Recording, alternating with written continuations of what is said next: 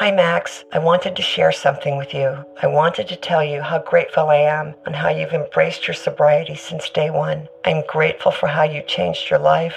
I'm grateful for the love you have for me. I'm grateful for you. Love, Mom. If your loved one is still struggling with addiction, you might not feel like you'll ever get to grateful, but we can show you how. At Caron, we've helped families overcome addiction for 70 years. So if your loved one is ready for something different, visit caron.org slash lost. Pulling up to Mickey D's just for drinks? Oh yeah, that's me. Nothing extra, just perfection and a straw. Coming in hot for the coldest cups on the block. Because there are drinks. Then there are drinks from McDonald's. Mix things up with any size lemonade or sweet tea for $1.49. Perfect with our classic fries. Price and participation may vary, cannot be combined with any other offer. Ba da ba ba ba.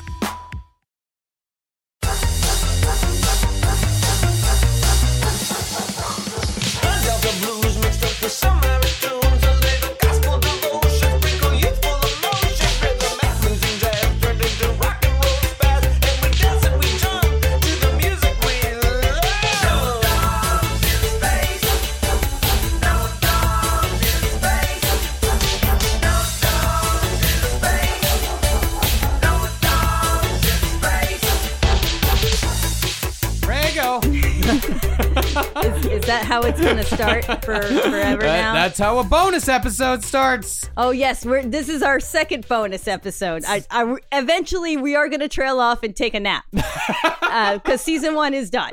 Season one is done. Welcome to No Dogs in Space, everybody. I'm Marcus Sparks. I'm Carolina Hidalgo. And this really is a bonus episode. Like uh, this is just something for you. This is something uh, for the listeners, something that we thought would be really cool. Because you know the thing is about No Dogs in Space, as opposed to like last podcast on left. Like last podcast on the left, like I'm not gonna hear from Arthur Shawcross.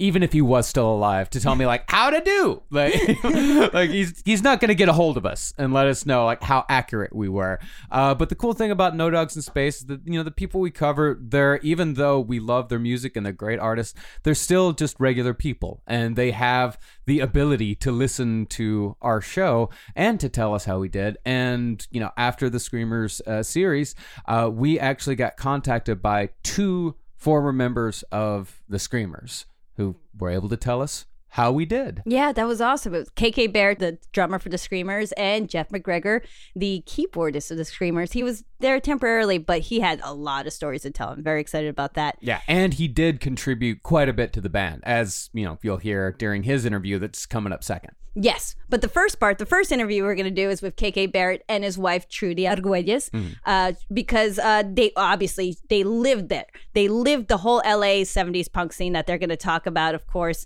uh, going into the early '80s, and and we talk about the Plunger Pit because Trudy's a Plunger sister with with all you know Helen Keller and and Mary Hart and all the Plunger sisters. Pretty much like a very big party house, which lots of bands coming in and out, lots of stories that we talk about. Yeah, I, I mean, this is uh, what they really did for us, and, and what we thought was so cool is they really, put, you know, they put us in the scene. Of course, like with the LA punk scene, like this really gives you such a good feeling for what it was like in those early days, the early early days, what it was like to live and laugh and love in LA in nineteen, you know, in in the late mid to late nineteen seventies. Yeah, we even talked to them more about uh, how when KK and Trudy moved in together to the Canterbury apartments, which are very well known, which is kind of like the West Coast version of the Chelsea Hotel of that time. But somehow worse. How does that happen? it's amazing. They do things worse sometimes, but better. But worse is better. I don't know how to explain that. Yeah, yeah. It's it's uh it's somehow uh scuzzier than the Chelsea Hotel.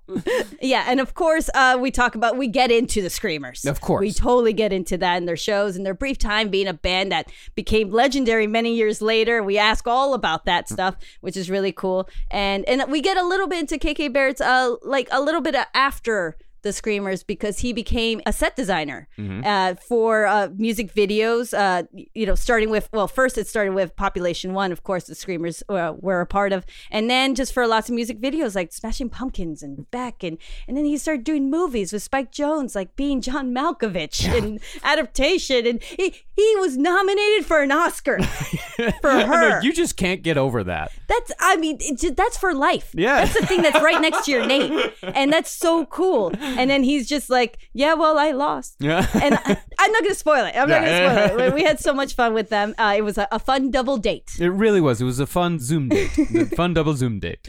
Yes. And um, so we'll get into it, uh, of course. And then afterwards, we will talk to Jeff McGregor in our second part of the of our interview series bonus episode. Yeah. Um, but first, we asked them both about the Wilton Hilton. And that's where we start the conversation. Enjoyed it, buddy. We'll talk to you all in a bit. we were trying to figure out the Wilton Hilton, not just chronology, but who lived there, who didn't, because I know that we lived there for a bit when we'd go on tour and then come back from tour and not have a place to live because we'd give up our apartment. So we'd stay there for a while. But it was mainly Tommy and Tomato living there. And they lived there when the Damned visited and stayed there. Brian lived in the closet, I think when we were there too. And Yeah. and then the Cramps lived in a building out the window across from us, a brick building, uh, simultaneous. And then in Flea's uh, autobiography, he calls that apartment building, which was the same one the Cramps lived in, the Wilton Hilton as well, Oh. because they were both on Wilton. Okay. Okay, that yeah, that that was one thing that we actually got wrong thanks to Flea and Anthony Kiedis. So yeah, you're right. Okay. Well, thank you for setting that straight. Minor thing, and and then Peter Case from the Nerves lived there as well at in '77 in that same other brick apartment building. Oh. So yeah, we think uh, there's a little. They both call themselves the Wilton Hilton, but the the house was actually the first place, and it was just the upstairs. The downstairs was, uh, but the owners lived there, I guess, or other people that rented. Yeah. Lived in the whole downstairs part, but it was a huge house, you know. Have you seen pictures of it now? I yes, I Google Maps it, but it says it's like a like sort of a hotel. If if you put it into like for sale, there was a listing for it, and it shows all the rooms. Oh yeah, okay. I, I didn't go very far. I was just looking at how much it was worth. I don't know why. I don't have that kind of money. Deep dive research. Uh, The rooms can't look the same. I mean, I'm sure they're all nice. no, but I remembered the room that we recorded in, and the and the staircase where the the Cramps took the picture. Mm-hmm. You know, psychedelic jungle and and stuff like that. I remember all the different rooms from looking at those And the ghosts. hostel. Yeah. That's one of our questions, actually. How haunted is it? Yeah. Did y'all have any like specific paranormal experiences from the Wilton Hilton? I did. Well, um, I one time, for some reason, I ended up there at the end of the night by myself, and I was coming up the back stairs to get in, and I knocked on the door. I said, "Is anyone here?" And I heard a woman say, "Yeah, we're here," or "I'm here," and I went in, and nobody was there. but there were also, you know, just lots of times when the record player got really loud or quiet.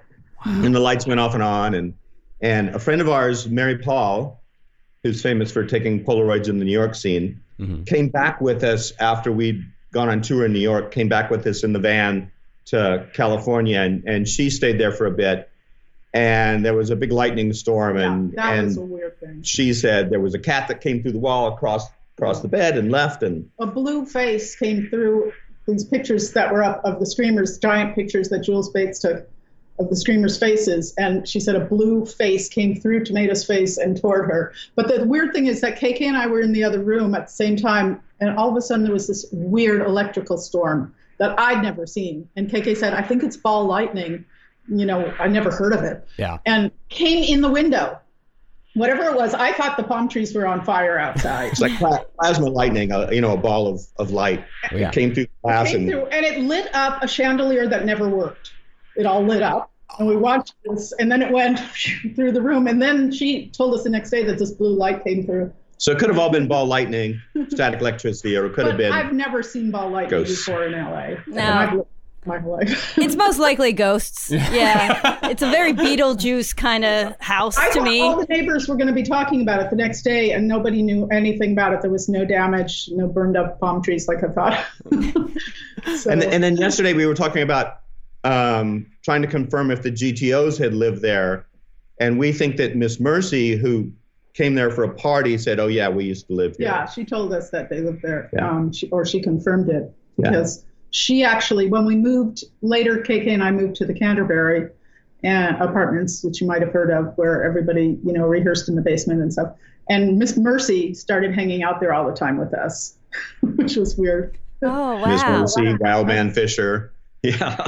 A lot of strangers. So about the Canterbury, like the Canterbury apartment seems like the like the quintessential collection of Los Angeles weirdos. Like, who were some of the characters that like that walked the halls?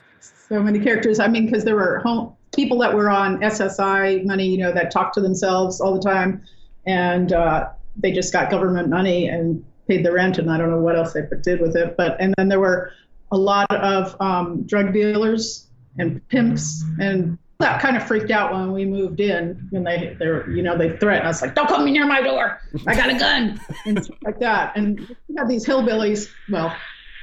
I mean, I don't know what you call them now, but Hyperbillies. they us this couple and they said they they talk about having guns too. And then one day KK was playing a Jan and Dean record and, and the guy goes I used to be in that band. Buzzard Buzzard. And Little Bit. Lived across. little but she was the tough one and he was a big dude big biker. They were bikers you know.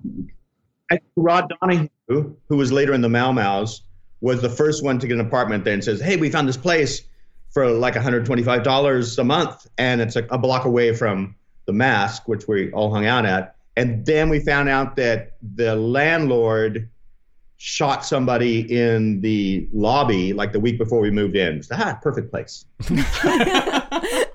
well he, he yeah he he I guess got arrested or something and they had a new landlord then that was a African American gentleman named uh, the Reverend The Reverend, the Reverend. and he had a weird religion where they never they didn't believe in killing cockroaches or anything um, so Convenient for them. Didn't believe in killing insects. or any Yeah. but there were a lot of dead humans that ended up in that lobby and Zolorex lived there. Yeah. So it was kind of a multicultural stopping place, you know, for a bunch of different people that needed a cheap place. I guess speaking to, to that, like you know, KK, you grew up in Oklahoma, right? For the most part, I, I did time in Oklahoma. did time in I- I- Oklahoma. I was I was born in Omaha and then moved to Springfield, Missouri, then moved to Oklahoma City. So it like this early '60s, I was in Oklahoma City, and then to, until the beginning of high school, and then uh, I finished the time in Tulsa, and then went to school in Stillwater. So I did about 15 years there. Yeah. so was Los Angeles at that when you came to Los Angeles? Was it shocking? Like, did you see anything like at first? Like, was there something that you saw? that You're like, oh my god, I'm in Los Angeles now. This place is insane. sunlight.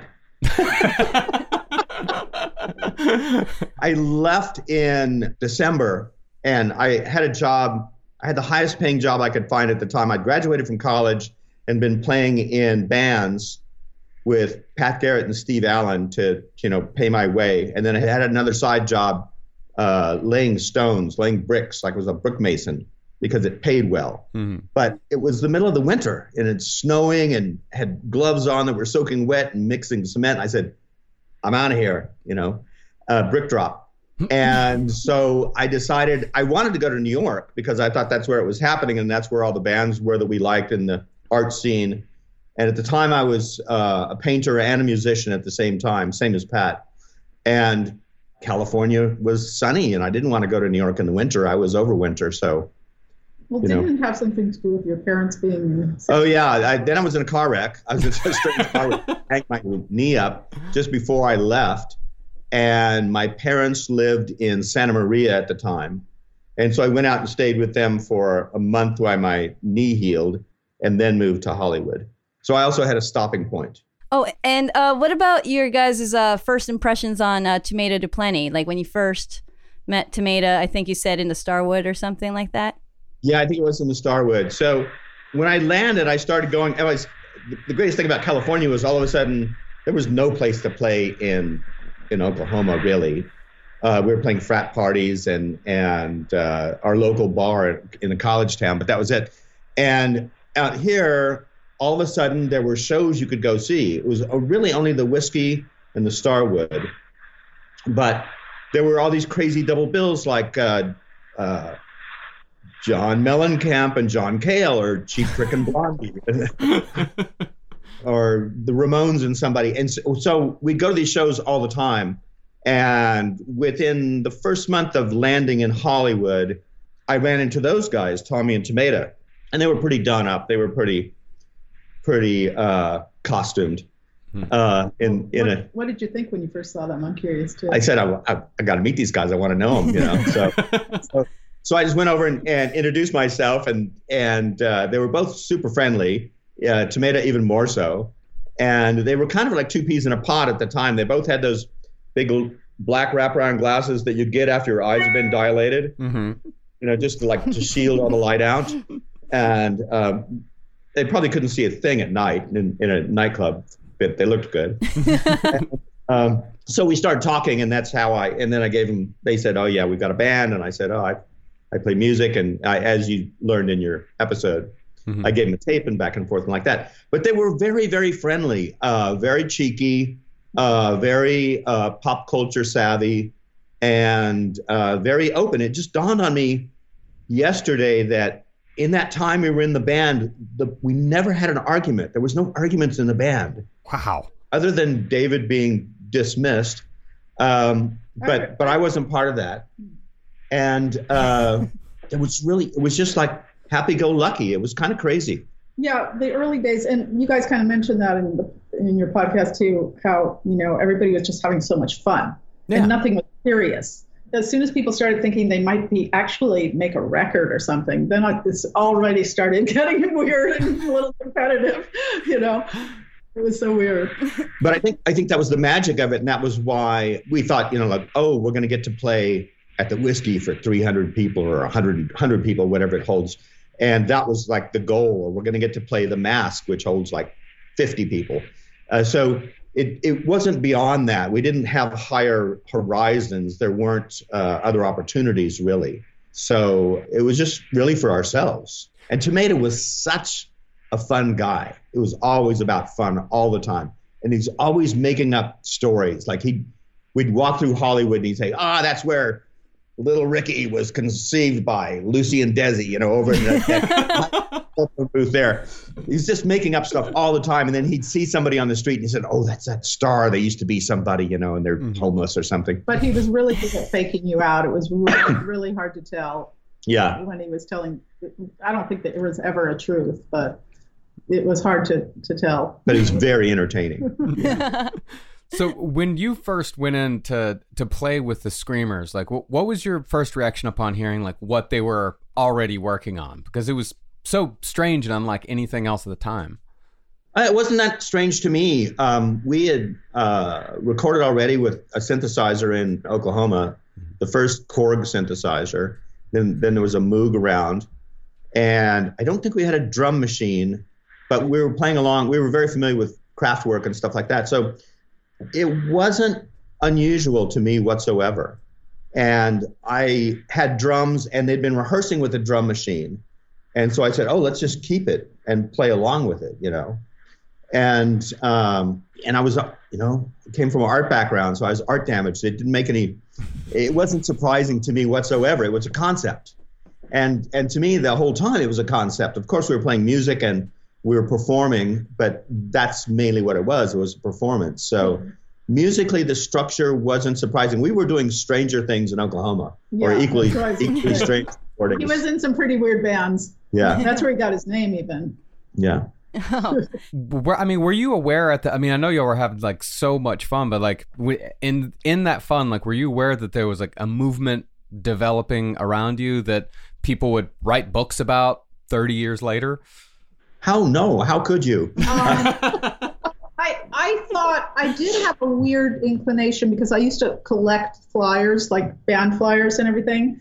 I became like a collector of all this stuff, you mm-hmm. know, because I thought I did have a weird feeling somehow inside that this was a special time. Like I knew, I, I thought maybe maybe all teenagers have this in their life, you know. Mm-hmm. This must be at, at the same time. I thought this isn't going to come again just like this. And so I don't know, something in me made me collect all these mm-hmm. things that, you know, because I was having so much fun and I wanted to remember it and remember the bands, you know. So oh, that's awesome. Do you still have them? Oh Yeah. yeah, we do. Oh, you do? She's an artist, yeah. Oh, We nice. do, but who? But KK's the one that takes care of them. I just throw them in a old suitcase, and he finds them and says, "This should be in plastic somewhere."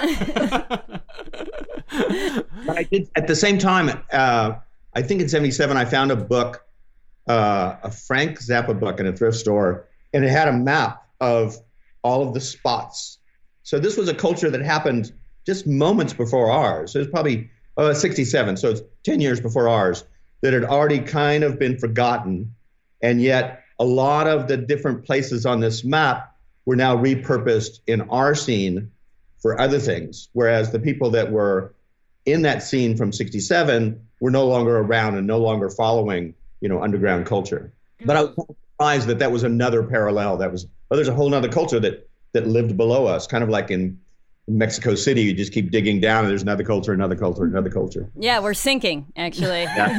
we're falling into it right now. So speaking of those spots, like one of the uh, Trudy, one of the uh, places that we found uh, that you'd lived at in the past was a place called the Plunger Pit. yes, she's a plunger sister. Could you explain to our listeners? Sister, yes, we all are. Me, Trixie, um, Helen, and Mary, and uh, let's see. Well, we named it. We didn't name it that. Actually, it was Don Bolles who named it that. He called it the Plunger Pit, but we named ourselves the Plungers. We had. This is the weird thing. This is how kind of punk sort of started for a lot of us. Like we were goofing around in Mary's Mary's garage when we were in high school, and we took a picture with a plunger and we decided to smear this is really smear dirt on ourselves just to make ourselves look as weird as possible i mean this is kind of like, like coal. We, Yeah. we put dirt on ourselves and we stuck our hair up and we put uh, men's shirts inside out and we found these really ugly sunglasses that were like wraparound sunglasses and stuff that were not cool at all at that time. You know for punk but and put them on and took pictures of ourselves. And i was holding this plunger and so years later we said well let's let's start a band like everybody else is. And what should our name be? And then I, we saw that picture or something and said let's be the plungers of course we never played anything we were way too lame to ever practice But that would have been the album cover. but we were still a band and we actually did get on stage at the elks lodge or something and I haven't seen that picture in a while. Wonder if we still have that. yeah, we did get on stage when we were really wasted one night and, and, and sang, sang some song. Yeah. That's awesome. Okay, so I thought we'd be his backing band, all girls, you know, like mm-hmm. Robert Palmer, but before that. And we were always like, no, he's just going to teach us how to play. And then he's out. Poor Gaza. Yeah, he gets kicked out of everything.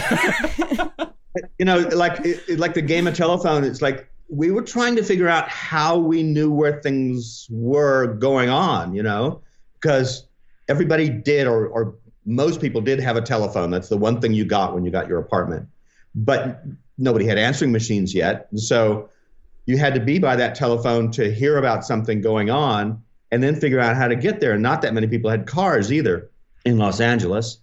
And so we'd take the bus or but the plunger pit was one of those like vortexes where everybody would come before a show because it was right across the street from the Starwood and only a couple blocks up from the whiskey, down from the whiskey, that everybody would go and hang out either before the show or after the show. And then you'd find out what was going on next or what was going that night. Usually both. People would Yeah. come over in the day to see what was going on, and we'd just try to like pick each other's brain. Well, have you heard of anything? Oh, I saw this flyer. Oh, should we walk to the whiskey? It's you know like a couple miles or three miles away from where we lived, but the Starwood was right across. the yeah. But yeah, whatever. We we might walk over there, but you never really knew what the hell was going on in, in those days. You know, there was no LA Weekly or anything. I mean, there was the LA Times, and there would be like a, probably a little advertisement for maybe things at the whiskey. But who had the newspaper? Nobody had the newspaper, no internet.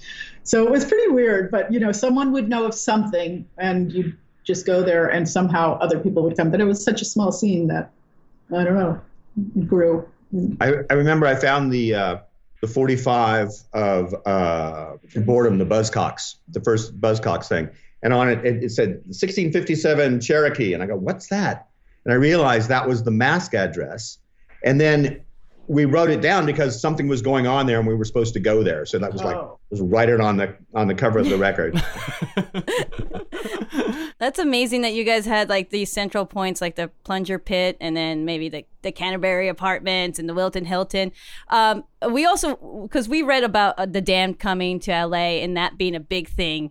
I mean, also knowing like if you guys are trying to figure out like what to do that weekend, how did you get a, a British band from England to come and stay with you guys? Uh, and and how were they as guests?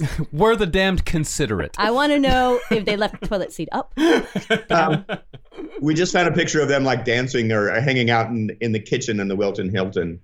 Um, but me and Trudy didn't live there at that time when they stayed at the Wilton Hilton. And Jake Riviera and Nick Lowe had come to the first, they were in LA, probably for uh, Elvis Costello and or trying to trying to get a record deal for, you know, their record for Stiff in America. And they came to our first show at the Slash Loft, which was really just a storefront, Steve Samiof's storefront. Yeah, the first Screamer And- show. Yeah, the Screamer show, yeah. And so that's probably where they made the connection with uh, with Tommy and Tomato. And then when they were coming through, they said like, "Oh, we we have this band coming soon" or something like that, because that was in that was in May, and they came in June, so it was right No, around They, played in April, I think. who? The Damned. Oh, maybe so. Yeah, actually, she's right. I was. uh, Okay. I went to see that. Okay, yeah, so I was there too. So, so well, we weren't together yet. Um, so I don't know how they made the connection, but I think it's you know It's probably from Jake Riviera, and then eventually Jake, I think, leaves them or something, Yeah. and to go with Elvis Costello, and the Damned are like, "Ah, we're we're here with the Screamers." Yeah. or Lisa Fancher. There was a lot of people in you know in the connected little circle there. Yeah, Blondie would come and stay at the Wilton, and they also always like came to the Plunger Pit too and hung out with us. So That's right because got their hair cut and stuff by Helen. Tomato knew uh, Blondie, or as everybody called everybody, like they called the Ramones, they called them the Blondies at the time. uh, I mean, when you were referring to somebody, and that's how like you'd say like, oh, Chris Blondie. You know, you wouldn't say.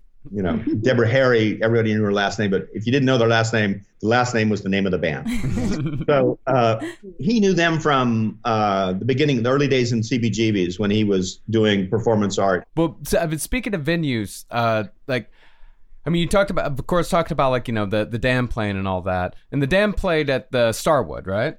Yeah. Yeah, yeah. So, what was the vibe on an average night at the Starwood? Like, especially knowing that the notorious Eddie Nash ran the place. well, that's that was a little confusing in your podcast because nobody really knew him. I mean, KK did because they played there, but his, that whole thing came out after okay. The murder. the whole Johnny Wadd Ed- Eddie Nash thing, you know, the the the seriousness of it and the deep danger came out later. we didn't really know. I didn't know who worked there. Yeah. KK knew a couple of them because Yeah. they got banned. Yeah, but it wasn't.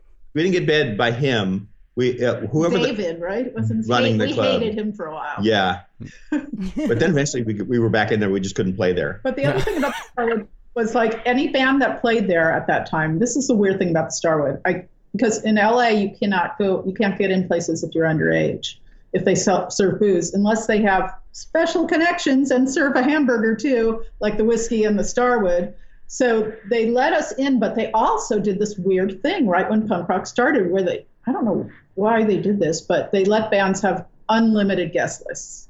And I was the one that usually did the guest list because people would always show up at our house. So I'd just say, "You want to go see them?" And put them on the list, you know. And it was just giant. And we had all these fake names on it too, in case someone showed up and wasn't on the list. So we'd have like David Bowie and stuff, and give them that name. some weird name. But um, yeah, so th- that club was very strange because they'd let all basically we all got in free. And so I don't know if they just wanted to fill it up. I don't know what they were thinking wanted because to make it look exciting. if they were if they were trying to make money off drinks, nobody had any money. No, We'd no. always we'd have drinks in the parking lot before we went in. You know, I, I even Um, had to bum a, a quarter off David Lee Roth when I was trying to. I wanted to check my coat. It, they're like, it's a quarter. I'm like, a quarter, and then he gave me one. Thanks, Dave. Well, how did the Starwood compare to like The Masque? Well, the Starwood was a proper nightclub. I mean, it was it was where My parents went there. It was like it was an like old time. PJs, like it was called PJs, and Trini Lopez paid there, and it was like a, a discotheque. Both both the whiskey and the Starwood were discotheques. In fact, at the Starwood, you go into the first room, and the first room is like a dance club, and then you go into another room, and it's the live club. No, first was like First, of well, two different entrances. if you saw the building, it's like a like a like an angle, and you could go in this way or this way, but Yeah. they were connected. There was a back a back room where, where the disco was. Which Yeah. Became less and less populated because everybody was watching the bands and starting to watch. it. So it was the end of the disco era and the and the go-go era, not the go-go's, but the go-go as you know go-go girls and Mhm. and stuff like that. So it was a proper nightclub, and you know it was obviously organized by hoodlums rather than you know like scruffy Scotsmen like the Masque was. So uh, the Masque was not an organized club whatsoever. It was a basement underneath Al Goldstein's Screw magazine which was upstairs. Always good nefarious things going on right next door to these places, and um, it didn't have any permits. The bathrooms were horrendous, always flooding, and uh, it used to be a broadcast school, but it, all that was all gutted and, and taken That's out. That's why you see those dots. Any picture where you see those dots on the wall is where the tiles came off. The acoustic tiles, the- yeah. It's just the glue dots, so you know that's the Masque when you're looking at old pictures. The ones with the dots. Oh, okay. So, so Brendan rented it, uh, as you say, just just to rehearse, and then the bands didn't have a place to play because not everybody could get into the Whisky. Even took us took us for a, a, a beat to get into the Whisky, and so uh, he would just start, start letting bands that practice there perform there, and you know it was like So I don't know, the big difference- beginning twenty or thirty people, and then and then later it kind of got bigger. Yeah, the big difference was the Masque was ours, like our clubhouse. Like when I went to the Masque, it was such a feeling, like you're going to see your family, Mhm. you know. And it was such a close knit scene that sometimes we'd really bug people if they came in and we didn't know who they were. But but I mean, the the Starwood was like you're going out in Hollywood to a club, you know, and and Masque was like our clubhouse. Yeah. It's like you're going to somebody's parents' basement or somebody's garage, but the parents weren't around. Oh, that's always so much fun. yeah. Yeah. Addiction plays hardball. He would hit me with these verbal attacks. I just said to him, I love you so much. You're such an amazing person. I can't take this ride anymore. It was the fact that dad made that sentiment and broke down. And years later, he told me it had a huge impact on him. Sometimes doing what's right for your loved one is the hardest thing to do. Caron is that right thing. Visit caron.org slash lost. Pulling up to Mickey D's just for drinks? Oh, yeah, that's me. Nothing extra, just perfection and a straw. Coming in hot for the coldest cups on the block. Because there are drinks, then there are drinks from McDonald's. Mix things up with any size lemonade or sweet tea for $1.49. Perfect with our classic fries. Price and participation may vary, cannot be combined with any other offer. Ba da ba ba ba. Well, moving on to the the screamers. Uh, so we described the screamers in, in our series as performative punk. Like, would you say that was an accurate description? Like, was that kind of what y'all were going for? Yeah, I think that's a that's quite a fair description. I mean, we're definitely uh, performative, hyper aware of uh, suicide. You know, pre James Chance, but James Chance is in that lineage too. Mm-hmm. Uh, but it, it wasn't like a uh, like a forceful confrontation with the audience. It was more like a push and pull with the audience. You know, like a It was playful. a playful, friendly, but but definitely the audience was part of the performance. Yeah. It wouldn't work just cold by itself. Probably why we didn't record for so long, because it, it just came alive when there was an audience and, and you were able to to do things with the audience. And punk was a, you know, it it it was more of an art band, but because of the time and the genre uh, being labeled as such, and we didn't want to be called a new wave band, which we thought was like the mamby pamby way of saying like, oh, we used to be this, but now we're hip. Mm. You know, it wasn't like Nouvelle Vague. It was like, it was like a, it was like, oh, we're kind of edgy, but not really. You know. Mm-hmm. Uh, so so we embraced punk rather than that. So The thing, yeah, the thing was when they first started calling it punk, we did not really accept that. We didn't like being called anything. We kind of just, we were excited about the punk bands, but we didn't even really call them punk bands at the time. And it just was, it was almost like it just happened at the same time in a weird way. Like people just started wanting to break out and do something artistic, I think, you know, mm-hmm. do something different and be unique and try things. And then then the only reason we started accepting that word punk is because there, then there was new wave. And the, and people would say, "Well, are you punk or new wave?" And you'd be like, "Well, we're definitely not new wave." So I guess if we have to choose, wave what meant you look like the 50s and well, we look kind of like the 50s, but you know, it was kind of more um, nostalgia kind of, I don't know. I don't know. We felt like we were being, you know, much more creative than New Wave. And at the beginning, all of the bands, when you think of a band like Blondie and then Suicide and then Television and Richard Hell and the Screamers and the Go Go's and it, the Dickies or the Weirdos, e- all the bands were much more the Deadbeats. They were much more unique unto themselves. Yes.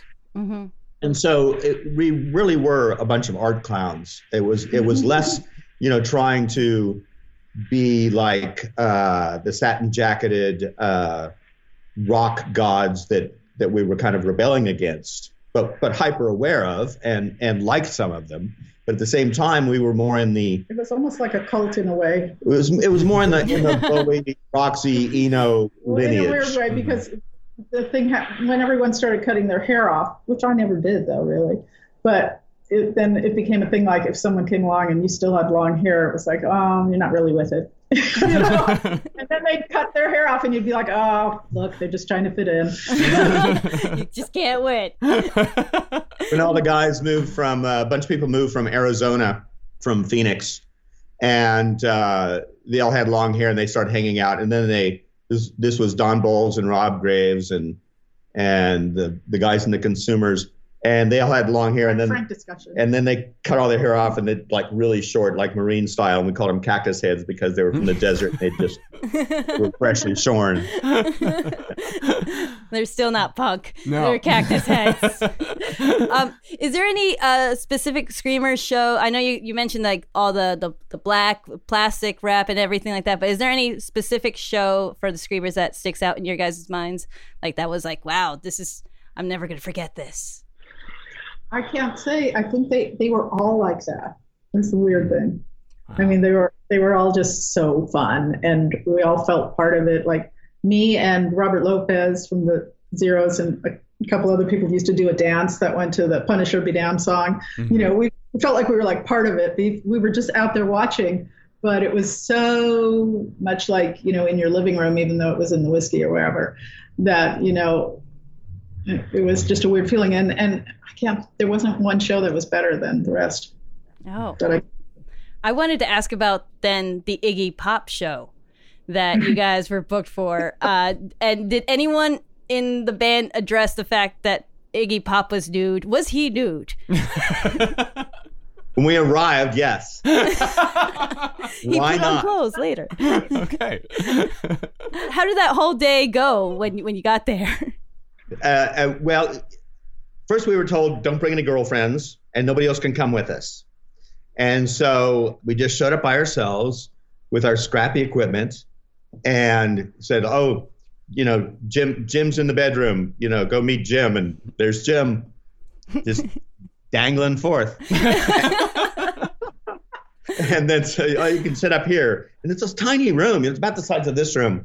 Um, and we just set up in half of the room, and across from us is the a plate glass window with the ocean outside because it's right on the beach in, in Malibu, and a place he was renting, I think, and for sure renting. Yeah. And then the audience was like, we, you know, we, playing a birthday party, but there's only like seven people there.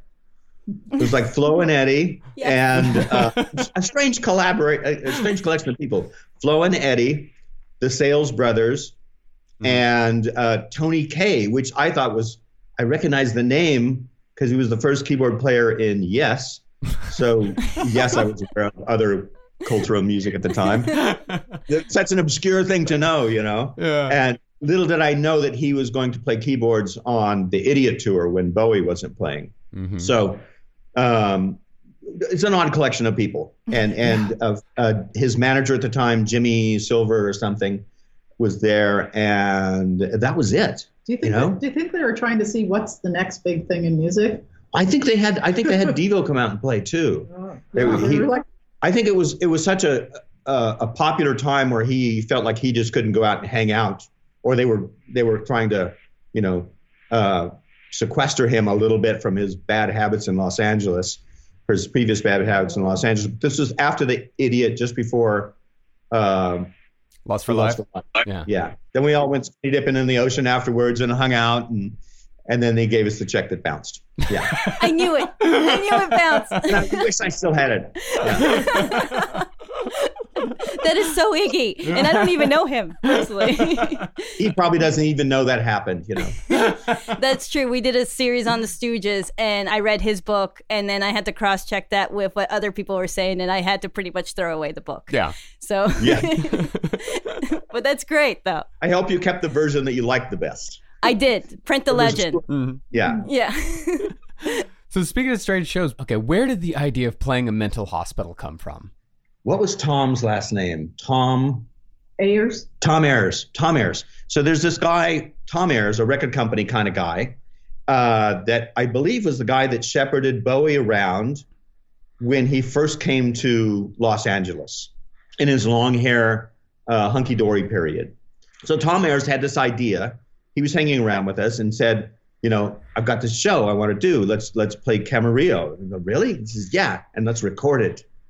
And so he arranged for a mobile truck, kind of a you know down and dirty mobile truck, Um, but it was 16 track recorder in the back of some um, van, and we were going to go and, and record a record at Camarillo. This is like the place that Charlie Parker hung out in, place they would go dry out at, or if you were a little off, then that's where you went. Uh, very similar to the Cramps thing, Cramps show, and uh, we never knew what we were in for at most of these shows because we'd bring our own equipment. There was no PA except for what we had, and it was like a little high school auditorium uh, with stairs up each side, and about three feet up from the audience, and everybody was far back in the room. You could just see them just outside the lights, little faces out there. And there's maybe, I don't know, 25, 30 people. And we started playing, and then they, they quickly told us, no, you can't record. We don't have permission to give you the audio of these people that are interred here or visiting. we were, we were pretty, pretty, you know, bummed about that but we we're going to do the show anyway and so we did the show and slowly they started coming out of the dark up into the light and then one by one you know like somebody would come up and kind of hang out and and and give you the hard stare or start dancing. And one guy came up and walked up one side of the stairs and across the stage and tomato had taken off his jacket and laid it down. And he, he picked up the jacket like he was invisible and walked across the stage walked down the other side of the stairs and disappeared in the back. And there was some dancing, but it was like a couple people out there by themselves. And uh, I would say it was well received, but you know, I think they out confrontation to us on that one. So, one of the most well-known recordings of the Screamers is the the Target video performance at at Mabuhay Gardens. Uh, and Yeah. by the way, I want to ask someone who was there: Is it Mabuhay or Mabuhay? Mabuhay. We always said Mabuhay. Yeah. Mabuhay. Okay. So, so It's, it's, it was a Philippine restaurant Yeah. and nightclub. Yeah. So, how did the Los Angeles scene compare to the San Francisco scene? Because we went heavily into the San Francisco scene in our Dead Kennedy series. I know you gave it preference to Yeah. the Los Angeles scene. oh my God, you're not the first person. You know, There's- the San Francisco scene has the history. I mean, we would go back and forth. I mean, there were there were petty petty jealousies, but not really. I mean, we knew those people. Um, we liked crime, even though crime were even more standoffish than we were. They were the ultimate standoffish band. uh, but we liked them. No, but they were funny. yeah. They were so funny, and there was connections because uh, Richie and the Nuns knew Tomato from New York, and Penelope and the Avengers knew Tomato and Tommy from Seattle. So it was pretty incestuous. Yeah. But we didn't think that they had that many bands compared to. And now, and you're talking about the Dead Kennedys. I mean, that was after us in Yeah. a way, you know. So, so after the San Francisco scene, yeah, maybe, because we know what happened to the LA scene. It became militaristic and you know, marine like. Um, but it were just parallel scenes, you know. We loved that we had another place to go and we went up there to play and, and they those bands would come down here and play. And uh, Yeah, we all. It was all kind of the same. it wasn't really competitive. It's true. It was we were just so glad to have other people of They, they all came to our house all, to the Blend Yeah. All the time. And, you know, Yeah. Yeah, that's great. That's so Although cool. I have to say, in, in retrospect, that the few documents that exist of us, uh, that's my favorite document. The not not only that it exists, but I think it's a it's one of the better shows. We we, we weren't always that good. Sometimes we were a bit more shambolic because we didn't really rehearse. We would just go and play. But that was on. Uh, we'd been playing all day at Target Studios in Oakland, making recordings, and then we'd play that show at night. And so we were actually kind of rehearsed for a change, and, and it was a good audience, and it was it was the best version of the band because it was the version of the band that had been together the longest with Paul Roessler. Oh, that's right. Mhm. Very Played cool. shows, yeah. So it had a chance to be something. Yeah. And uh, yeah, so around this time, I guess, or the Screamer stage show gets a little bit more involved, right? You guys added some violinists and then Sheila Edwards. Uh, what made you guys uh, include Sheila into the live show? So we, we, we were getting a little restless, and, and uh, we had a home away from home. The Whisky embraced us so much that we were able to do two shows a night, which means they'd clean the house, they'd clear the house, and have another audience come in. So we were doing two shows a night, three nights in a row, like Thursday, selling, Friday, selling out. selling out. Thursday, Friday, Saturday, and um, I think we beat the Zeppelin record, and then and then Van Halen beat our record right afterwards for the most nights because they were just right behind us. And so, you know, two shows a night, and a lot of the audience would stay and be the same. They'd come back in, so we had to start thinking of different things to do. And and one of the things we did was one time we played halfway through the set and we sat on the edge of the stage and took questions. And you know, real energy killer. But, but, you know, just involved with the audience. And then another thing we did was uh, I had this idea that we we should try to do live dub. And uh, so we got these two saxophone players that we knew, Pat and Andy, and we were doing uh, one of, on one of the trips to San Francisco. We'd been given the uh, lyric sheet to uh, Darby Crash's songs, to the Germ songs, and when we were reading them, we were so enamored with with the song "Sex Boy," which we'd never we you could never hear the lyrics before watching them, but then you could read them and realize how good they were, and so we said let's let's do "Sex Boy," and then we learned the song and started playing it, and then let's do it with the saxophones and do these stops where they'd be like sex and they're like sex sex sex like echo like dub. And then the saxophones would play through that and then they they would play and then we'd echo that. And so we were just doing experiments you know starting to get a little restless. So we had the two saxophone players and then that was that cracked the ice to be open to other things and then sheila was a girl that was always hanging around the scene she was like a almost a a, a fringe plunger um, but she was a little volatile but nobody knew she had this great voice. And then we met Renee Daalder, who was a, a film director, a I- Dutch yeah. Dutch film director. I knew she had a great voice. I heard her sing. I actually told Renee to to check her out because he was looking for a good singer. He said he couldn't find one anywhere. Oh, there you go. So Trudy discovered Sheila. Sheila singing along to a Roxy Music record, and I was like, "Oh my God, you can really sing!"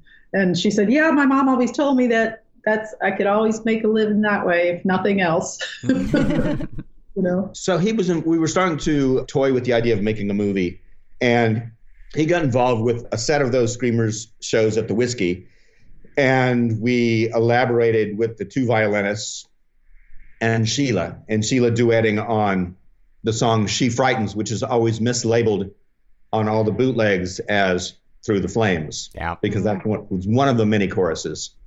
Yeah. And so uh, it was written out as, as a bit of a play. And Tomato was all up for this because he'd done these stages little plays before. And uh, it expanded us, and, and uh, you know, why not? It wasn't like it wasn't like anybody was an official member or or or uh, we were definitely daring to fail at every corner. So, and nobody else was doing it. So, yeah, why not? Yeah. Yeah. So in Los Angeles, like when did y'all start to notice that the scene was changing from, you know, a diverse group of people having fun to a gathering of rigid, angry dudes that were, you know, all about a specific punk dogma? That, that's the other thing is is there were a lot of girls. It was very inclusive. I mean, there were tons of girls in our scene, and uh, lots of Latinos, and you know, gay, straight. It was really mixed. And then all of a sudden, you notice that it was like angry guys, angry, sweaty guys, and that was probably about the time that we dropped out. That was probably about 1980. Mm-hmm. And some of those bands were already starting and you could just see that you know they, they, felt like rock bands like regular rock bands and uh, but they became you know, some of them became some of the you know earmarks of of hardcore and and uh, the punk scene as it's known better. I think it like fear. Fear was kind of a crossover band. They kind of started at the end of the Masque days and then went on through the the next generation. And black flag was around hanging around um, and Red Cross, and then they kind of went on and carried on into the 80s. I think there was also started to become bands like from Rosemead and bands from um, middle class were from Orange County or something, right? Yeah, Fullerton, I think. And I think that's how it started because the, the younger bands, some of them that were starting up that were just slightly later than the Screamers, you know, then more people where they lived started hearing about it and coming to Hollywood, and so that's why it became like an Orange County thing. You know, and those shows at the Whisky were so huge, like selling out twice a night, that you know people were coming from all over. So I think it just became more well known, and then people outside the scene were there more often, and they'd seen on TV that you you know you could ram into people, and it's kind of fun if it, if you're a punk go at a punk show, and you know we didn't have video games, so Mm-hmm. also, the media was much more limited at that time. I mean, you had you, you know you probably saw exposure of the Sex Pistols on TV and the Ramones, and the Ramones were probably to blame for all of this, you know, uh, fast guitar drill stuff. But but a lot of these bands didn't have a sense of humor, so they weren't double edged. Ah, that makes sense. Yeah, that makes a lot of sense. so they got the musician code down and the one two three four one two three four. But then then then that was as far as it went. Yeah. Yeah, yeah, they're not writing actually funny songs, like because the Ramones. Uh, that's what we said in our Ramones series. They just don't get enough credit for being funny. Yeah, well, exactly. And there was they were such a concept, yeah. Mm-hmm. And so, and there's nothing wrong with those bands, but it, it just, I mean, they, there's always, uh, you know, a, a ton of stray testosterone to go somewhere at that point in life that needs an end. Well, the, the thing is, when we started, and you know, like I said, we didn't call ourselves punks or anything, but at the same time, we kind of knew this whole thing was. We did know this whole thing was going on in England and everything, and we were getting the Sex Pistols singles right when they came out as soon as we could, you know, from Terry. but um, but we also knew there was this element of you could be obnoxious, and that was such a freedom because we grew up in, in the 70s, and it was all about peace and love and everything and just being able to be an obnoxious asshole was so fun. Yeah. So that's a fun thing. And I think that that the same thing happened with the Orange County people. They they loved the aggressive part of it, you know, or whoever you not Orange County, but whatever came in later, only picked up on that part really. Yeah. and also by that time, by '79 or '80, you started to have these pockets all across the country, mm-hmm. where it's like parallel development of all these different places, like like DC and the Fugazi scene, and and then later you had Athens and Minneapolis and Portland and and so all of these areas that were just making music for their own scene, you know. Um, and so the code was developed in, differently in each place. Yeah. Um, also, like later on, you you know, uh, KK, you worked in like the biggest videos of the '90s, of course, like Smashing Pumpkins, which I love, and and Beck's New Pollution, which is one of my favorites. And I just wanted to know, I don't know if it's just for me, but did you end up working with Beck because of working with uh, well, with Beck's father, maybe, or his grandfather, and Beck himself in Population One? Because there's a scene where you guys are t- in this sitting right next to each other while playing. Who is a friend of ours. Yeah, so His mother Bibbe is one of our friends. Too. Oh, okay. so we met we met Al first, Al Hansen. That's his grandfather. And he was a Fluxus artist. And he came to see us at the Starwood, I think. And he was just blown away. He thought it was so funny that we were doing Gloomy Sunday. And irony laden Al. And uh, so he was our manager for 10 minutes. It's like, you, you want to be our manager? You need a manager? Yeah, oh, you can be our manager. And so he was our manager. I don't think anything ever came of that. But then we met uh, David and we met Bibbe. David was uh, uh, Beck's father and, and Bibbe's her mother. And Bibbe was from the Warhol days. She was at the factory and stuff like that. I think the youngest kid that was hanging around the factory. And so then when we started making a film, this, the Population One with Renee Daalder, it began as a collection of short music videos. And one of them was called 10 Cents a Dance with Sheila Edwards singing it with her big voice. And uh, and if you haven't seen it, you should definitely check out Armies of the Night, which is a song that she did, which is great. Uh, also from that same collection. I think it's on the Population One DVD. And and so 10 Cents a Dance is an old song that Sheila or Renee had found.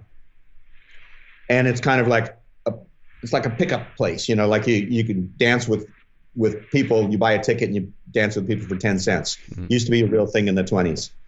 And we put a fake band together of myself on drums. I did the sets, but myself on drums, Steve Hufsteter from a band called The Quick on guitar, uh, uh, Guilty from a band called The Rhythm Pigs on bass, and uh, no, no, and David David Campbell playing viola, Beck's father, and then Beck on accordion. And Beck is eight or nine at the time. Yeah. and, and David was involved with recording these songs that we would make the, the uh, videos for. We built, I built this recording studio and sound stage for them as a as a job because I needed a job and I, something I could do. And so I was kind of involved in building the studio. And then when we started making the music videos, and this is before MTV. This is like three years before MTV. Everybody would do whatever they could, Yeah. whatever talent they had. Yeah, and- and talents. So I, I asked Renee who's going to design the sets, and he said he didn't know, and I said I will. And so that was the beginning of my career signing sets. And now you've been nominated for an Academy Award. For life. For life. That I mean I, I have been saying that all day. That's a thing for life. yeah. Yes, I finally failed upward. Yeah. so anyway, and when I started doing a lot of music videos, and then when somebody I was working with, uh, I hadn't seen Beck in a long time, and I hadn't really discussed this with him. I didn't really know him, but then he was getting big. I think Tr- Trudy had gone to a couple of his shows, and we, yeah, we'd That's seen right. him. We, we videotaped. Yeah, him. that's right. I wonder what happened to that. yeah, uh, Like one of his early shows. It's in the archive. We got to find it. It's in the garage. when he used to play with just a, a guitar and a leaf blower. Yeah. he played at Mr. T's bowling alley, but Yeah. it's a so place. so then uh, Loser had come out and he'd, he'd become successful, and then he was on his next record and his third record, second record, and I was asked to do the video, and so yeah, I did the video, and then and then I found a copy of that ten cents a dance video and gave it to him to remind him. He said, Oh yeah, I haven't seen this in so long. My dad showed it to me when I was a little kid, and I can't, you know, I barely remember being there. Oh. Oh, that's Yeah. so cool. That song is so catchy. Yeah. I I love it. So uh, the Sheila Edwards version that is. Yeah. So Yeah. th- there's a new Screamers release coming out on Superior Viaduct Records in March. Where are these recordings from and, and why are they being released now? Well, they're being released now because uh, Steve from another incestuous connection here. Steve from Superior Viaduct is the husband of Penelope Houston from the Avengers. Oh, Oh, wow. I, And he's love got- Superior Viaduct record. That I love that He's label. got an excellent label with great packaging, extremely eclectic. And of course, the, people have always wanted to put this stuff out, and nothing would happen. And then I, uh, unfortunately, there was a long time, kind of before YouTube, when nobody could find this music anymore. And so uh, there was a friend that uh, was a big Screamers fan, and I gave him some cassette copies of the songs to enjoy, but not to make money with and Mhm. bootleg, which is you know to share, but not not for profit. And of course, that's exactly what he did. Is he bootlegged it to death? Oh, man.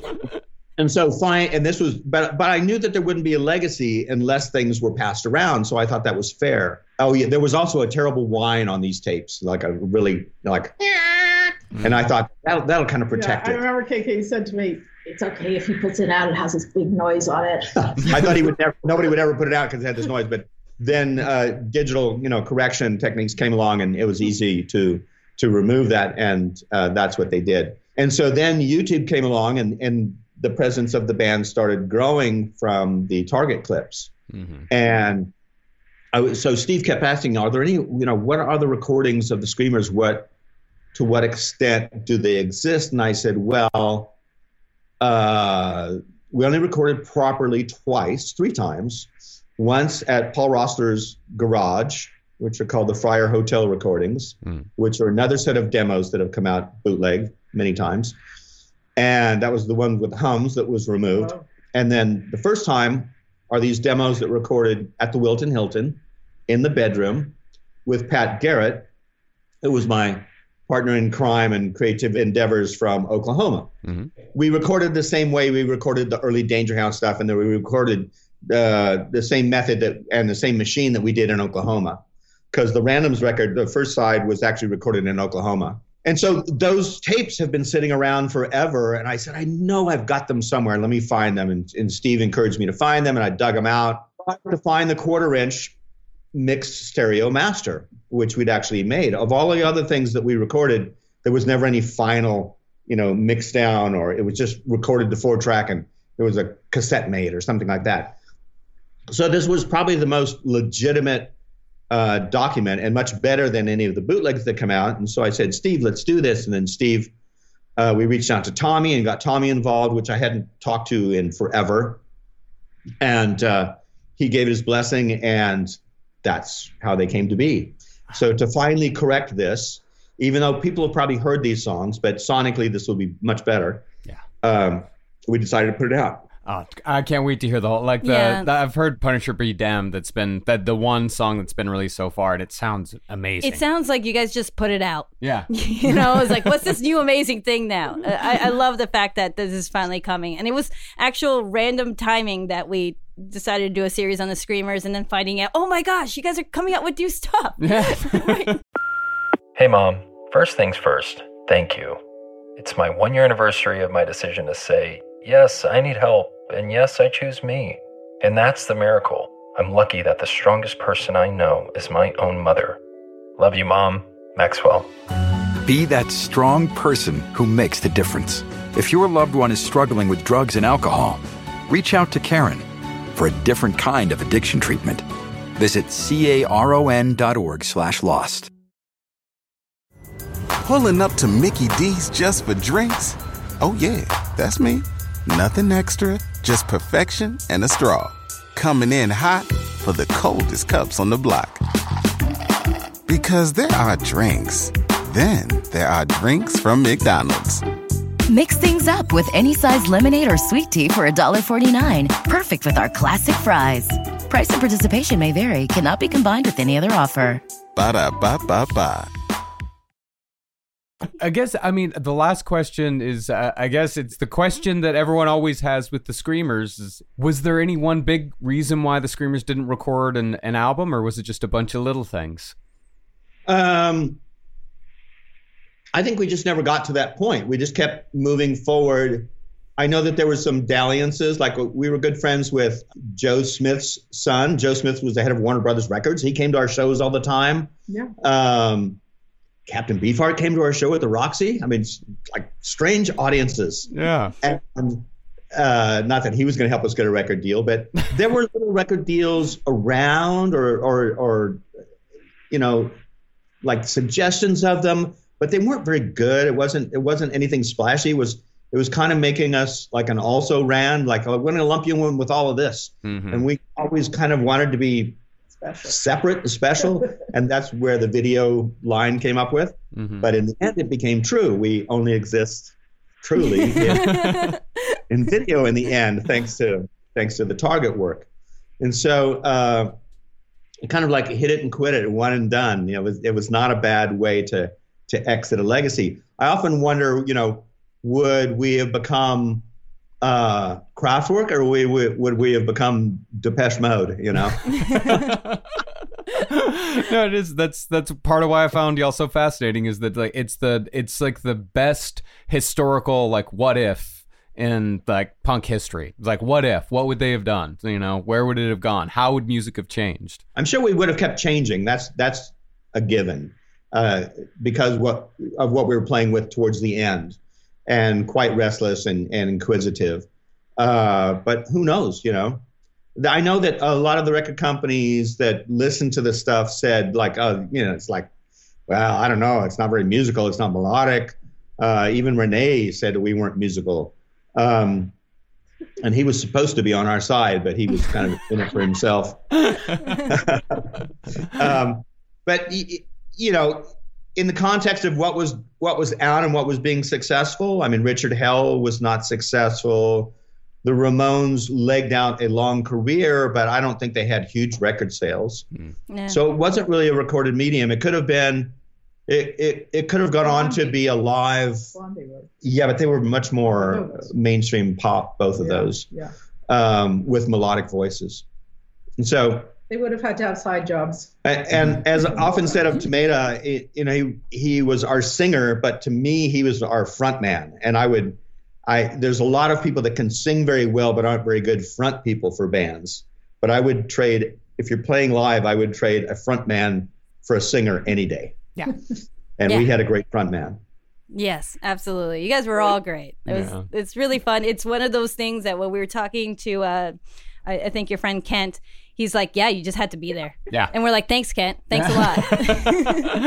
that was that was the ultimate, and that was also like our ultimate, uh, I guess, that wrap up with with the screamers just finally deciding it's like, yeah, we fucking missed it, man. you just have to Like- be there. That's what you gotta do. There's there'll be a new there, maybe. Yeah, Yeah, yeah. eventually. Hopefully. yeah, eventually there'll be a new one. yeah. Yeah. Well, thank you so much, guys. Really, thank y'all so much. This has been so much fun. Cleared up so much stuff. Yeah. so many arguments we were having at home. So yeah. But I, but this completes our story a little bit more at least. Yeah, it really does. Yeah, very cool. well, there you have it. That was fucking great. I know. it was so much fun. It was so cool to talk to people who were actually there. And they're so funny. And to people who remember it. Yeah. that I was like, man, I took a lot of drugs. I kind of remember it, but not really. Like they, they have a very, a very clear memory of what happened, then. it was really cool to talk to people who don't see it through a drug lens. Yes, yes. As Thank far as we know. KK. Uh, Thank you, Tr- Trudy. No, I think they're fine. Yeah. I think they're fine. Uh, We don't have to test them for drugs.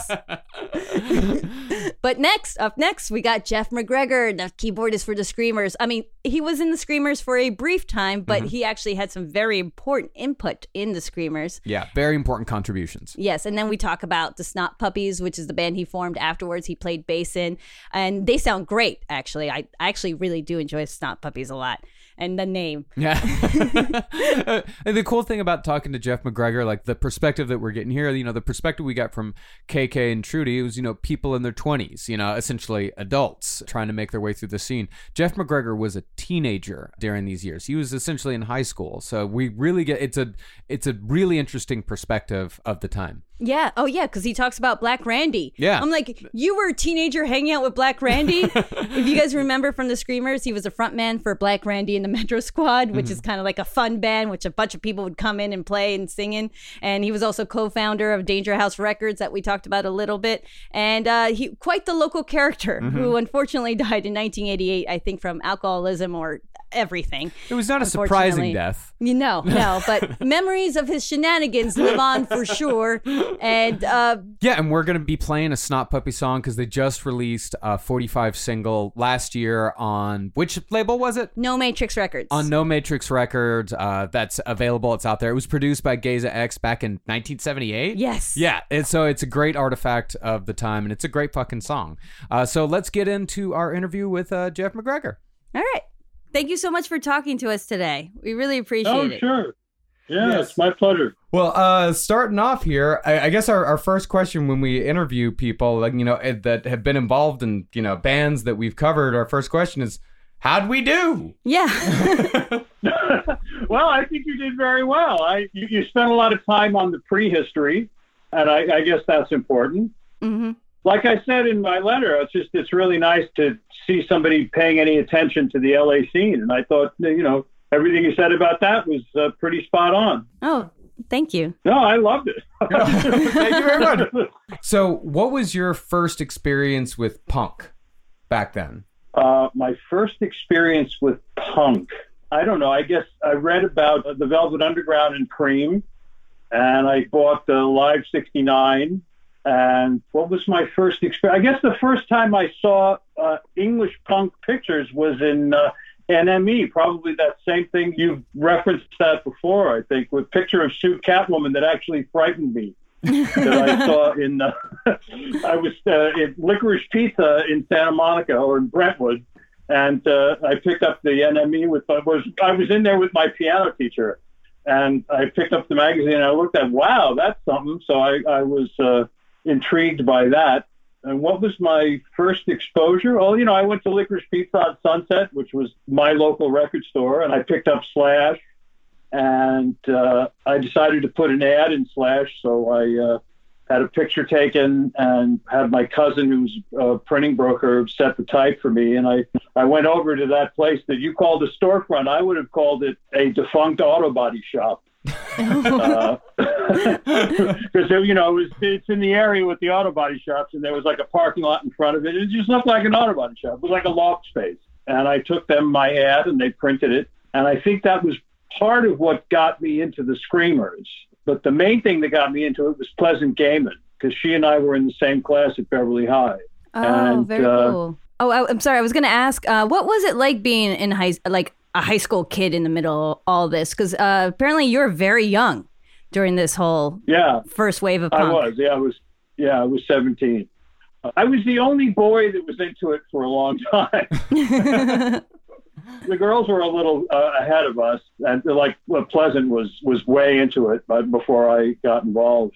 And I didn't really know her that well. It's funny. We took a class together. We took music appreciation together from Luther Henderson III. He taught music appreciation, and uh, one time he left the room, and so I went up to the front and I started playing the piano, and I played Five Years by David Bowie.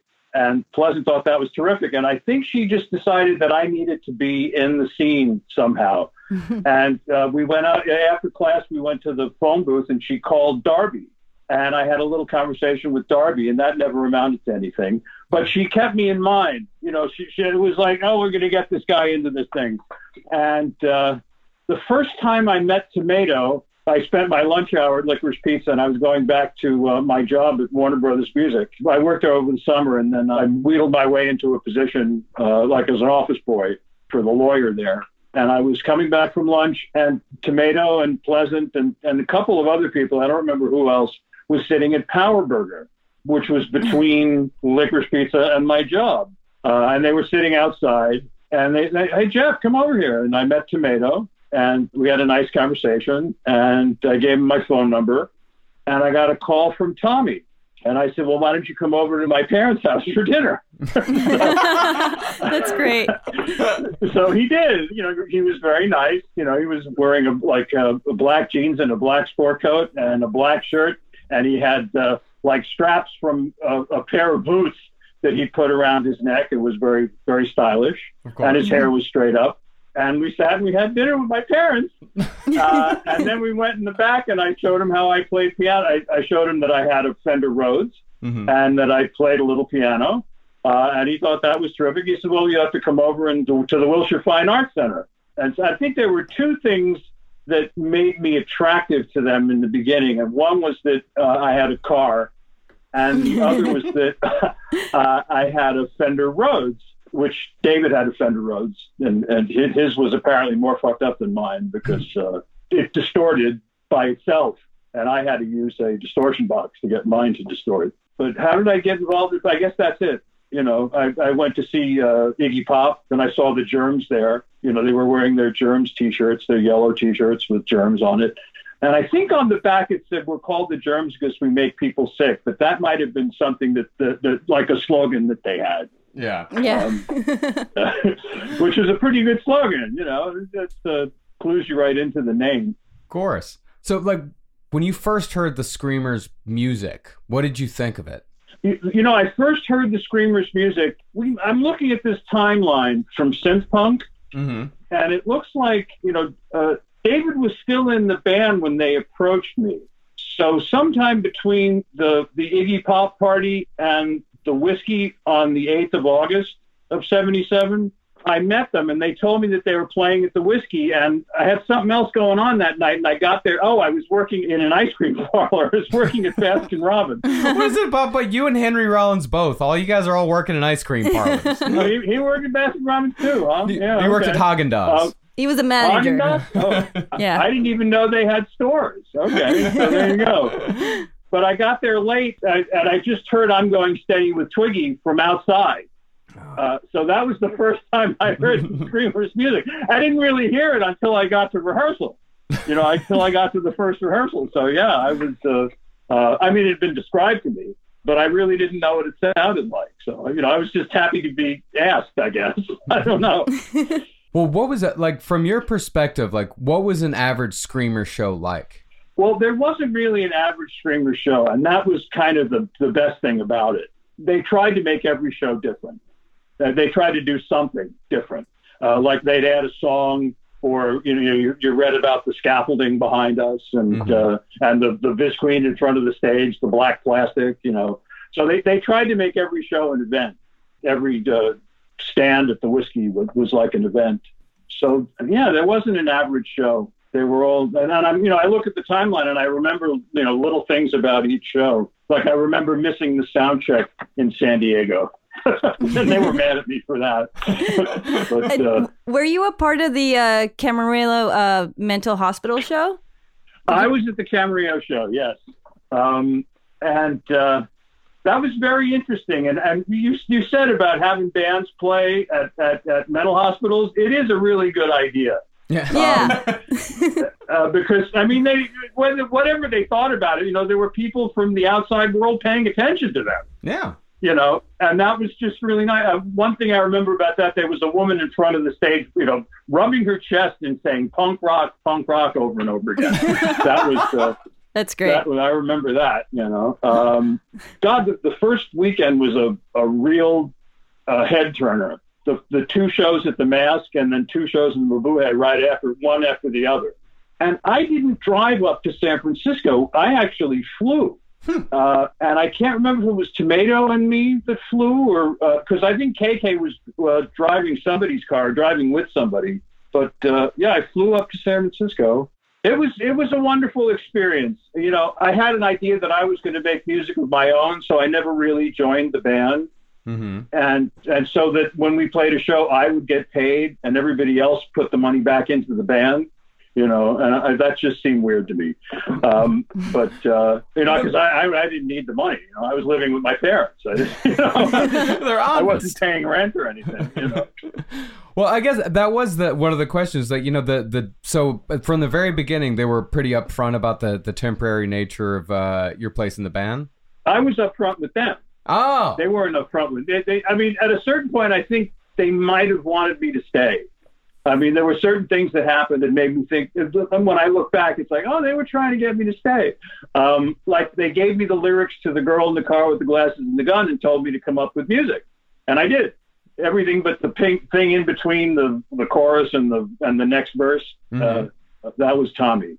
But yeah, they so they gave me a song to write, and they also they said come up with an intro for 122 Hours of Fear, and I came up with that intro that you've heard. Wow. Um, Whoa, that Yeah. intro is amazing. yeah. well, yeah, it was an assignment, and I did it. You know? so that was, One of the things that KK wanted us to ask you about, one of the shows, was the Artists Mm-hmm. and Lawyers Ball at the Elks Lodge. Oh, that's very good. Yeah, I was going to get to that. I Oh, good. uh, because um, that was basically the turnover from me to Paul.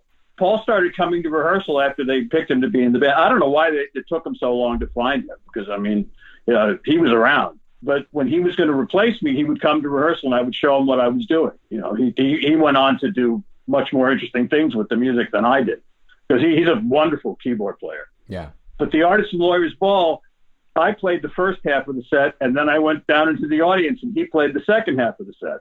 No. Uh, so that was that was, and then I went I went ahead to do the last show with the Whisky, my last show with the Whisky with a sinus infection. I had like you know it's like 102 temperature. You know, and I- uh, so that was a very interesting show.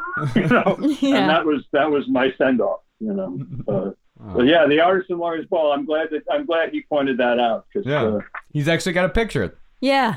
Oh, it's a picture. Oh, okay. Yeah, of, yeah. Of, of who? You. Of you. He wants to send it to me. you. Oh, okay. Yeah. Playing or just being there?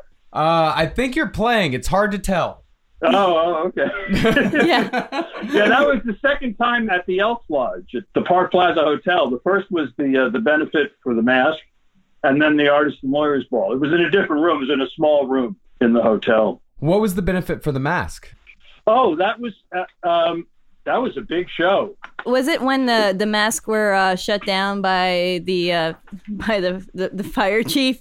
I'm I'm not sure. I don't. Maybe he needed legal help. I'm not sure what what the story was. Why they needed to have a benefit. Uh, I didn't go there very much. I went there once to try to you know get a band started. I you know there's some people there that I contacted to rehearse with before the Screamers, and then I played those two shows.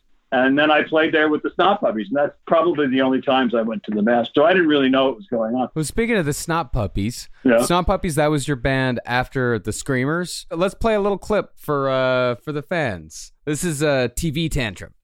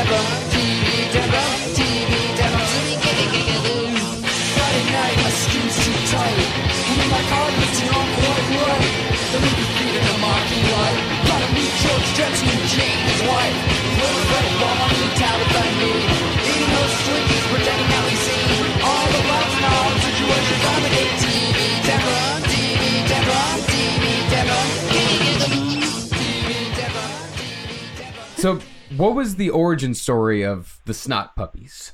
Uh, the origin story of the Snot Puppies. Let me see. Stu and Dan started writing songs together, and they said they wanted to get a band together. So we, you know, we found Ricky, and I was in a, a sociology class with Kevin Hunter, and he sort of came along, and we rehearsed in Stuart's mother's warehouse. She had a, a furniture business, and and we rehearsed in that in a warehouse which was um, near where City Hall in Beverly Hills. Uh, the origin story of the Snot Puppies. I guess that's about it. All right. By the way, um, a, a Black Randy story. Oh, Oh, yes, please, do. Thank you. I, it's not a it's not a salacious story, uh, but uh, I, you know I met him and I was talking to him uh, and I said the Snot Puppies wanted to do a show you know, so you know, with, with Black Randy, I said, well, let's, let's put together a show, and we'll we'll find a hall and we'll put together a show. And he said, well, that's great. So why don't you give me a hundred dollars, and I'll see if I can book your show. so I gave him a hundred dollars, and I never heard back from him until until maybe a year later, maybe maybe you know maybe six months later, maybe a year later, I saw him at a party. He says, "Oh, I got your money," and he actually gave me the hundred dollars back. That's why he's so so, that's great. Black Randy. And Yeah. w- whatever you think about Black Randy, the music was great, and to see the show was great, and it was exquisitely bad taste, and, and he would get canceled today. Yeah. But uh, at the time, it was it was just hilariously funny. And one of my favorite lines in all of music was from that song "San Francisco" on the Black Randy album. Uh, all the drugs I took did not get me high till I met a guy at Mabuhay. He was very nice. He gave me some green pills, and this is the line: "We saw the Avengers and part of the Dills." That was. There's just something so realistic about that. like, like someone would actually say that. You know, and I've probably heard somebody say something like that. You know, we saw X and part of the Deadbeats. You know, whatever. you know? That's great. So yeah, Randy Randy was a special guy. Oh, he was also he worked in a boiler room, uh, you know, doing um, uh, for a stockbroker, and uh, he he was just he was a wild guy. He was he was uh, and really.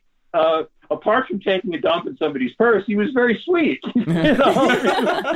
he just wanted to see what would happen. Yeah. Which is an interesting experiment already. yeah, yeah, yeah. Last thing we wanted to know is that we saw on the the Snot Puppies website that what is this about Rob Reiner mentioning the Snot Puppies on the Tonight Show?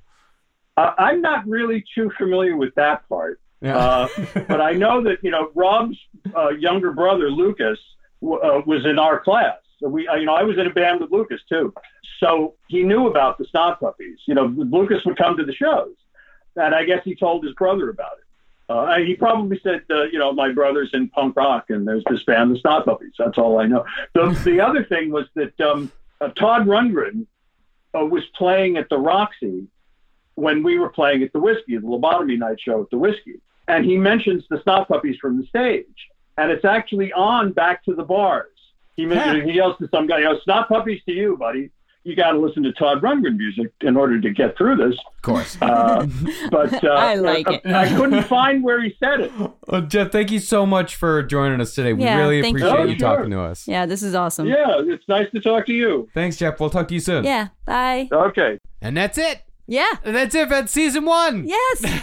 Are we really done? we're we're absolutely 100% done with season 1 until season 1.5. Yes. Well, season 1.5, that's going to be coming here in about six weeks or so. Uh, of course, you can follow our Instagram. Yes, at No Dogs Pod. Check it out for any kind of latest news coming from us. Of course, uh, what we're going to do in the future, which is actually pretty soon. We're already started working on it like two days ago. Yeah, we, yes, we absolutely have already started working on it. And, you know, and it's a big, big story. Uh, but it goes from punk into an entirely new genre of music that isn't necessarily going to be what we cover in season two, but it's a fascinating story that that we really wanted to tell, and it's a big, big story. So we're going to need a lot of time uh, to put it all together. Uh, so thank y'all again. You know, like we've already said, thank y'all so much uh, for coming on this journey with us on season one. Uh, thank y'all so much for you know understanding that we need six weeks to get ready uh, for season one point five. Uh, and then thank you uh, in advance uh, for coming along with us uh, for season two, which will be coming shortly after Yeah. 1.5. Man, and, and of course, if you want a No Dogs in Space t shirt, go to lastpodcastmerch.com. We're going to have a new t shirt coming up very soon that's going to be fucking great. Uh, Yes. it's going to be so cool. I know. Yeah, but we got yeah, we got a new T-shirt that's I going to be for one? sale. I'll let you know. Okay. we'll let everyone know on No Dogs Pod Yeah. Instagram. Yeah, no, no dogs pod. Uh, it's gonna be like it's a cool like '80s punk style, so you guys are gonna fucking love it. Love it. And of course, uh, we have our band. We're still going to do the bands all throughout. Like, you know, we're never going to stop doing bands at the end of the show. Yes, if you're a singer or a songwriter, you, you play in a band, or you're just a solo musician, you, you're just a guy in your, or a girl in your living room. It doesn't really matter. You could be anything. And if you have music recorded that you'd like us to play at the end of an episode, uh, you could send it to no dogs in space at gmail.com, and uh, we'd love to hear it, and we'd love to play it, of course. Or any any comments or anything you want to write to us at all, you can always write to us at no dogs in space at gmail.com. Yep. And that'd be really really cool. We really appreciate it. And uh, who's the band? Uh, th- well, do you want to take the pronunciation for this one? no, I want I want I want to see you try. You want to see me try? Yes. Okay, they they are a, a punk band out of Austin, Texas. They are called Mujeres Podridas. Actually, that's perfect. really? That's Thank you. perfect. Thank you very much. Yeah, good They're job. fucking great. Uh, I, I'm really loving this band. They uh, just released uh, a new album uh, on Bandcamp. It's called Muerte in Paraíso. Paraíso. Paraíso. Okay. Muerte in Paraíso. That's pretty good. I've been paying attention when you talk to your mom. Man, that's wow. You really pick up a lot.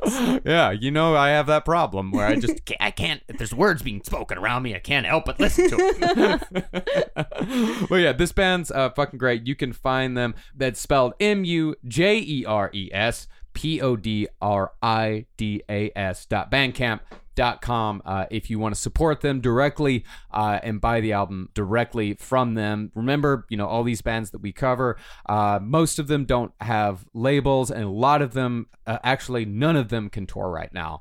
Uh, so these bands are really relying on stuff like bandcamp to get a little bit of uh, income. So if you have a local band that you want to support or if you want to support this band which we very much encourage you to do you can always give on bandcamp. That's mujeres podridas dot bandcamp Gets better.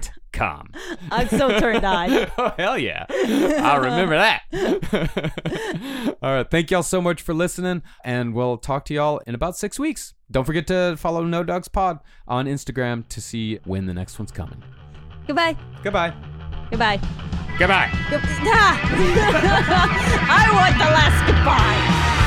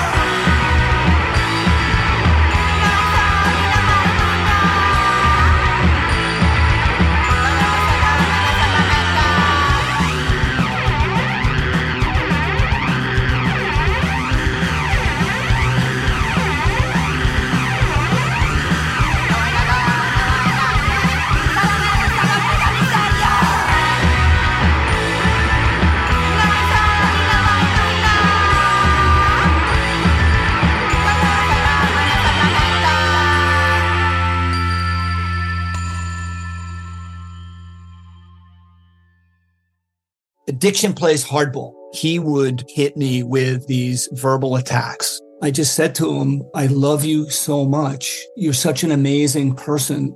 I can't take this ride anymore. It was the fact that dad made that sentiment and broke down. And years later, he told me it had a huge impact on him. Sometimes doing what's right for your loved one is the hardest thing to do. Caron is that right thing. Visit caron dot org slash lost. Pulling up to Mickey D's just for drinks? Oh, yeah, that's me. Nothing extra, just perfection and a straw. Coming in hot for the coldest cups on the block. Because there are drinks, then there are drinks from McDonald's. Mix things up with any size lemonade or sweet tea for $1.49. Perfect with our classic fries. Price and participation may vary, cannot be combined with any other offer. Ba da ba ba ba.